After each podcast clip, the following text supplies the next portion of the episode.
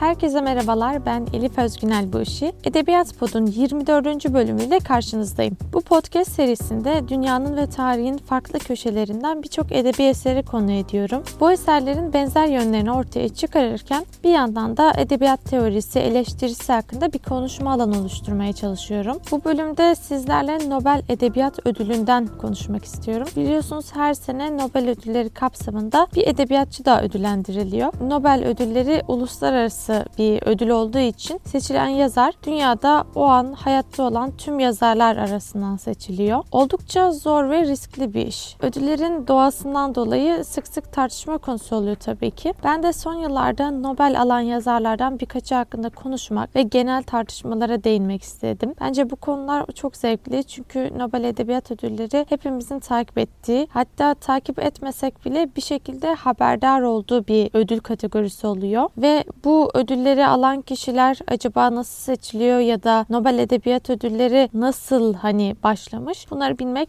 e, bize katkı sağlayacak diye düşünüyorum. Öncelikle Nobel ödüllerinin tarihiyle başlayalım. Bu ödüller İsveçli bir kimyager ve mühendis olan Alfred Nobel'in vasiyetiyle 1901 yılında verilmeye başlanıyor. Alfred Nobel ilginç bir karakter. 1833'te Stockholm'de doğuyor. Bir mühendis olan babası hayatının büyük bir bölümünde silah sektöründe çalışıyor ve Rus ordusuna silah imal ediyor.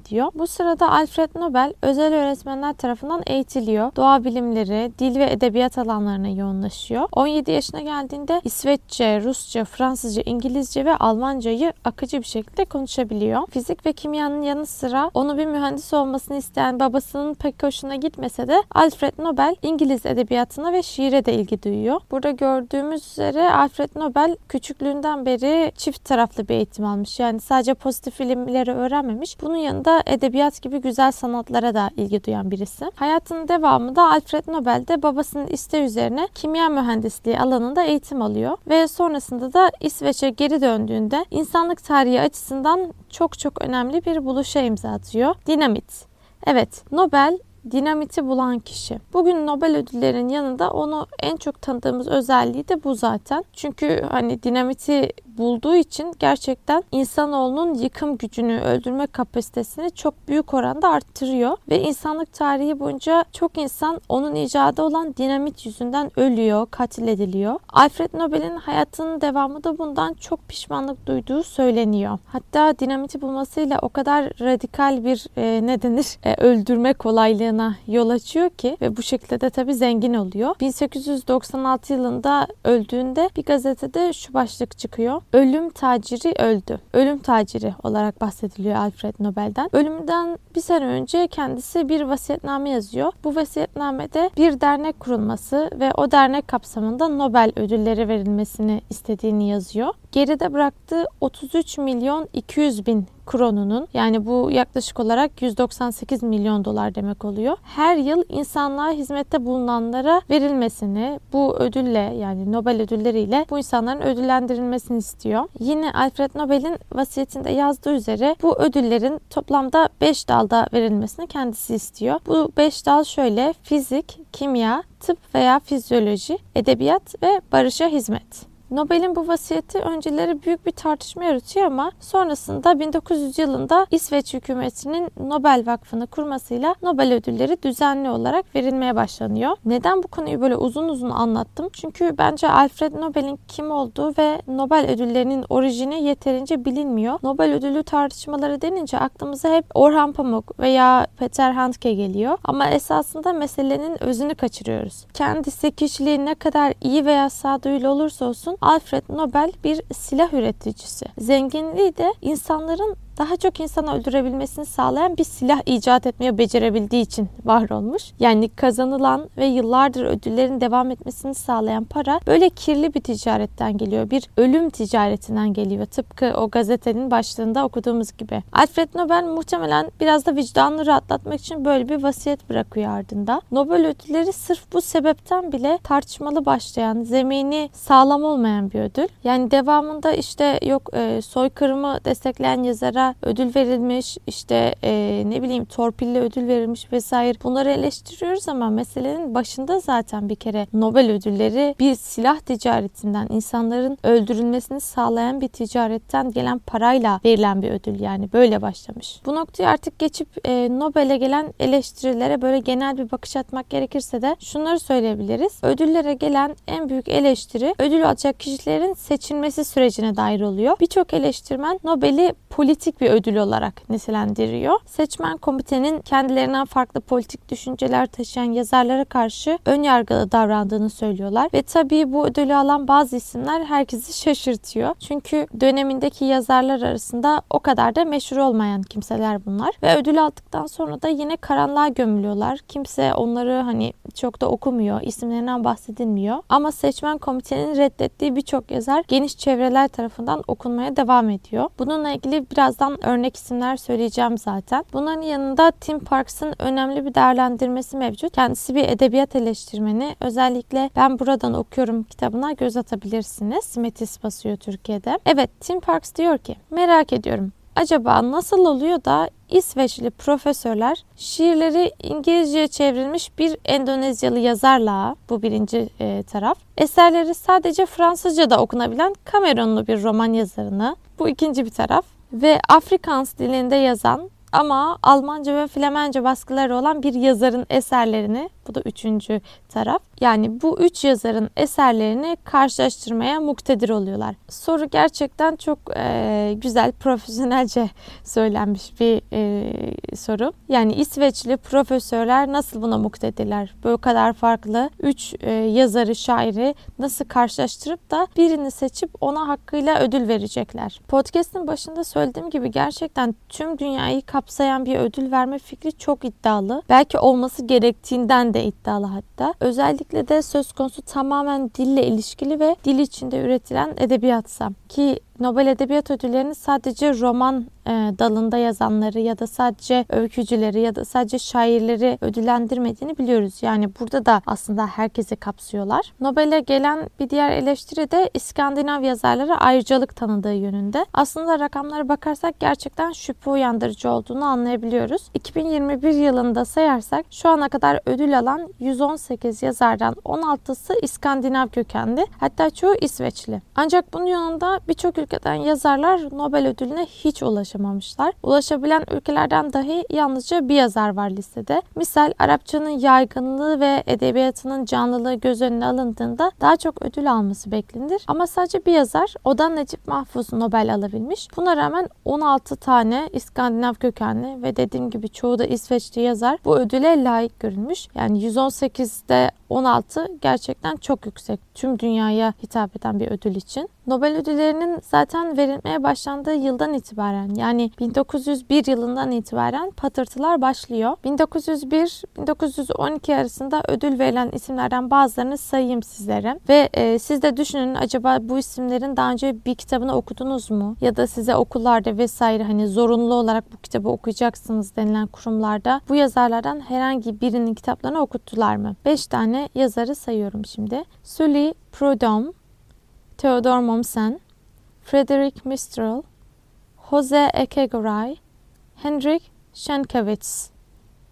Ben açıkçası bu saydığım isimlerden birini bile duymamışım daha önce. Tabii ki belki duyanlarınız, okuyanlarınız vardır ama ben kendimi ortalama bir okur olarak sayıyorum ve karşılaştırmalı edebiyat mezunuyum. Hem üniversitede hem de benim kişisel okumalarımda bu yazarları hiç görmedim açıkçası, hiç rastlamadım. Buna karşın şu isimleri çok sık gördüm ve hepsinin birden fazla kitabını okudum. Leo Tolstoy mesela, Emil Zola, Henrik Ibsen, Mark Twain bu isimlerin hepsinin birçok kitabını okudum ve eminim sizler de okumuşsunuzdur. Hatta hani şu anda dediğim gibi okullarda çocuklara işte bir kitap okuma alışkanlığının kazandırılmaya çalıştığı yerlerde de hep bu yazarların kitaplarını okuttuklarını görüyoruz. Yani 2021 yılında pardon 2022 olduk. 2022 yılında bu yazarlar hala çok popülerler. Ve bu saydığım isimlerin hepsi 1901-1912 yılları arasında yaşıyorlar ve eserler veriyorlar aktif olarak olarak. Ayrıca hiçbiri hani böyle bir uzak bir coğrafyadan değil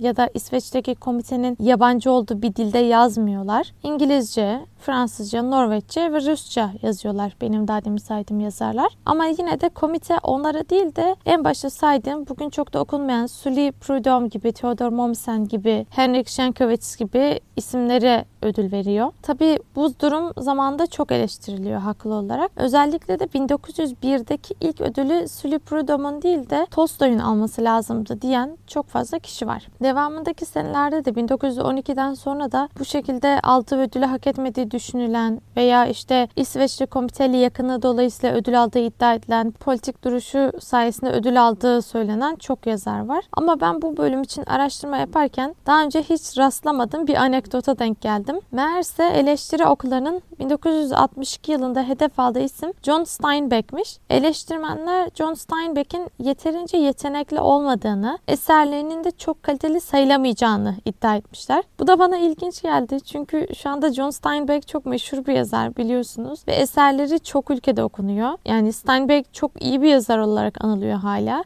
Ama demek ki o dönemde bu şekilde görünmüyormuş. Yani bunu okuduktan sonra da açıkçası şunu da e, düşünmem gerektiğini fark ettim. Acaba Nobel'e yöneltilen eleştirilerin hepsi haklı eleştiriler miydi? Yoksa abartılanlar var mıydı? Hani Nobel'in de belki um, doğru yaptığı ve eleştirmenlerin yanlış söylediği noktalar yok muydu? Olabilir diye düşünüyorum. Çünkü Steinbeck konusunda mesela Nobel bir noktada aslında doğru olanı yapmış gibi görünüyor. Ama tabii şunu da bilemeyeceğim. Yani belki de John Steinbeck Oscar ödülünü aldığı için de bu kadar çok e, eserleri farklı dillere çevrildi, bu kadar popülerleşti ve popülaritesi devam etti. Bunu da bilemeyeceğim. Tabii ki birbirinden etkilenen iki taraf yani hem John Steinbeck'in iyi yazarlığı hem de Oscar ödülünün getirdiği bir itibar ve meşhurluk. Bu eski defterleri kapatıp daha e, yakın tarihlere gelirsek karşımıza üç önemli eleştiri geliyor. İlki 2006 yılında ödül alan Orhan Pamuk. İkincisi 2016 yılında ödül alan Bob Dylan. Üçüncüsü de 2019'un kazananı Peter Handke. Orhan Pamuk'u çoğumuz biliyoruz. Yani söylenen şey şu. Sözde Ermeni soykırımını kabul ettiği, Türklerin bilmem şu kadar Kürt'ü katlettiğine dair e, söylemlerde bulunduğu için bunu kitaplarını yansıttığı için. Bunun yanında Atatürk'e karşı saygısız bir tavır içinde olduğu için bunların hepsinin toplamı olan politik duruşu sayesinde bu ödülü aldığı söyleniyor. Hep hani söyleniyor vesaire diyorum. Çünkü Orhan Pamuk'un bu konularda farklı açıklamaları da var. Özellikle de Nobel aldıktan sonra. Ama medyada ve halk arasında bir genel kabul oluşmuş durumda. Bu nedenle hatta bazı gazetelerde Orhan Pamuk daha Nobel almadan haberler çıkmış. Orhan Pamuk Nobel'i garantiledi vesaire yazılmış. Ee, yani Orhan Pamuk'un ödül almasının edebi kalitesinden ziyade politik duruşu nedeniyle olduğu sık sık dile getiriliyor. Sadece Türkiye'de değil aslında uluslararası medyada da bu şekilde çıkan eleştiriler olmuş vakti zamanında. Devamında ikinci bir tartışma var. O da Bob Dylan'la ilgili çok daha farklı bir tartışma bu. Hani politik bir duruştan ziyade aslında direkt e, Bob Dylan'ın müzisyen oluşuyla yani edebiyatçı sayılıp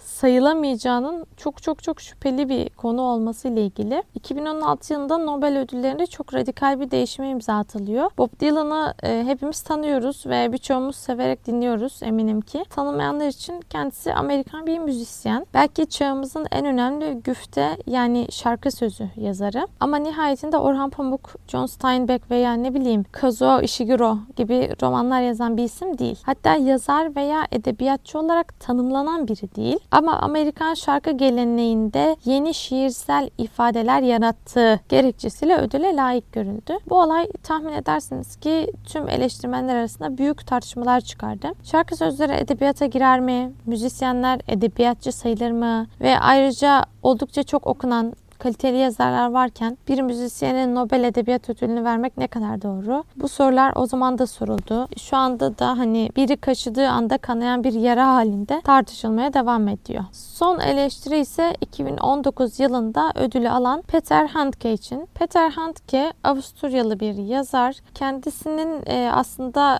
Nobel ödülünden sonra bu kadar gündem olmasının nedeni şu. Peter Handke Srebrenica soykırımını inkar ediyor ve Sırp savaş suçlularını savunuyor. Ve buna rağmen e, Nobel ödülüne layık görüldü. Ve gerçekten e, bu konuda da net bir adam. Hani şey de demiyor. Ben öyle yapmadım işte onu kastetmediydim falan gibi Orhan Pamuk gibi böyle bir açıklamalara da girmemiş adam. Nobel Edebiyat Ödülünü aldıktan sonra gazeteciler sorduğunda açık açık görüşlerini dile getirmeye devam ediyor. Srebrenica katliamı ile ilgili bu podcast'i dinleyen herkesin bilgisi vardır diye düşünüyorum.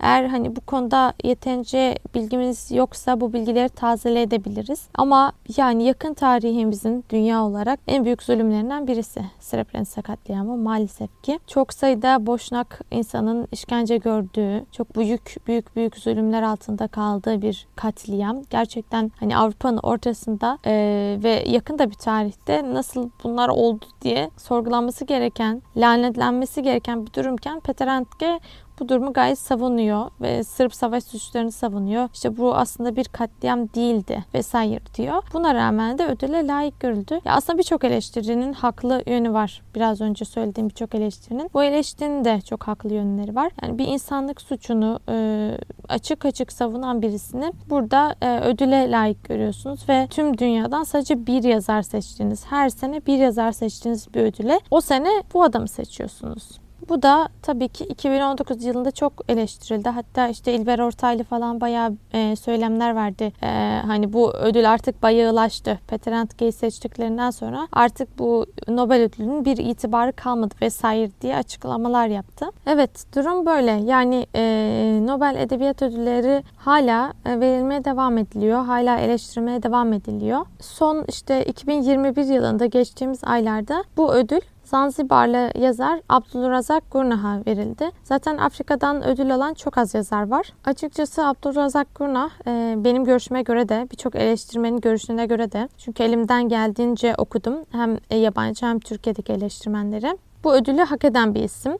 Hatta ben inşallah Abdülrazak Gurnah'la ilgili bir e, podcast bölümü yapmayı da planlıyorum. Bu bölümde daha çok böyle e, Nobel Edebiyat Ödülü ve eleştirilere konu almak istedim. Hani yine de peki takip edilir mi bu e, edebiyat ödülleri ne yapılmalı? Şöyle düşünüyorum hiç yoktan iyidir diye düşünüyorum. Evet çok haksızlığın olduğu, yani liyakatin belki ilk sırada olmadığı, ikinci, üçüncü sıralara düştüğü bir ödül. Bunu görüyoruz tarihsel süreç boyunca. Ama yine de sonuçta her sene bir yazarın öne çıkarıldı ve o yazarın aslında daha çok okunmasını sağlayan bir ödül e, silsilesi bu.